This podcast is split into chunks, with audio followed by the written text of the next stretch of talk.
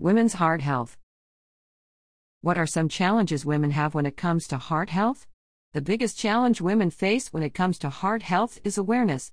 Not many women are aware, but heart disease is the leading cause of death in women more than all cancers combined.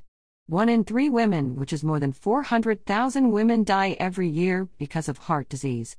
Every 90 seconds, one woman suffers from a heart attack. Another challenge, which sometimes delays diagnosis, is symptom recognition.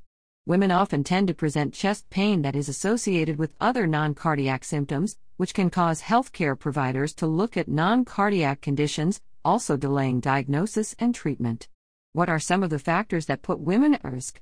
Some traditional, but crucial risk factors affect both men and women equally, including the following delete hypertension, delete diabetes, delete cholesterol, delete smoking, delete obesity. Although some risks may be the same for men and women, a woman's risks of heart disease could be increased by two to four times due to pregnancy related complications. A woman who has suffered gestational hypertension, gestational diabetes, preeclampsia, or preterm delivery may be at an increased risk for heart disease. Women are also more prone to autoimmune diseases like lupus, rheumatoid arthritis, as well as anxiety and depression, which also cause women to be at an increased risk. What symptoms should women pay attention to? Women present women specific symptoms.